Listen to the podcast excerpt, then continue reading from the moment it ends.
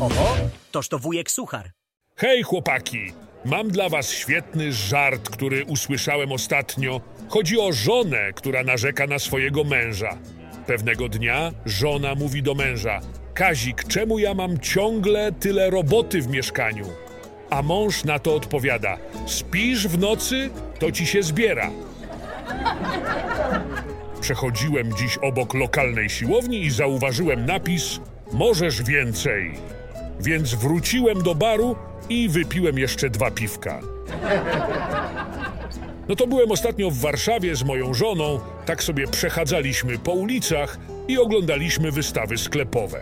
I w pewnym momencie zobaczyłem spodnie za 50 zł, koszulkę za 40, a nawet futro za 150. I pomyślałem sobie, że nie rozumiem o co ludziom chodzi, że tak narzekają na inflację, skoro ceny są dość tanie. A moja żona tak czule na mnie spojrzała i powiedziała: Kochanie, to jest pralnia. Przychodzi baba na badania, laborantka pobiera krew i mówi: A teraz poproszę o pojemnik z moczem. Baba stawia butelkę na stoliku. Laborantka zaskoczona mówi: Ależ to nie mocz, tylko koniak. Baba zdziwiona pyta: O rany, to co ja dałam lekarzowi?